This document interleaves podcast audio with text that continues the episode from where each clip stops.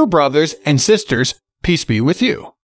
Today's devotional scripture is taken from John chapter four, verse thirty-one to thirty-eight. Meanwhile, his disciples urged him, Rabbi, eat something. But he said to them, I have food to eat that you know nothing about.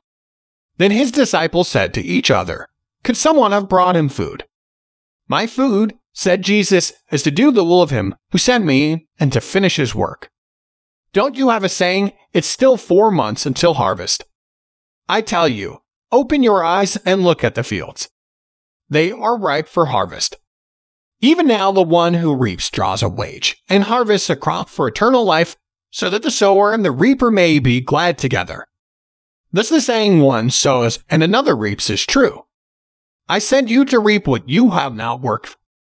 Others have done the hard work, and you have reaped the benefits of their labor. Let us pray.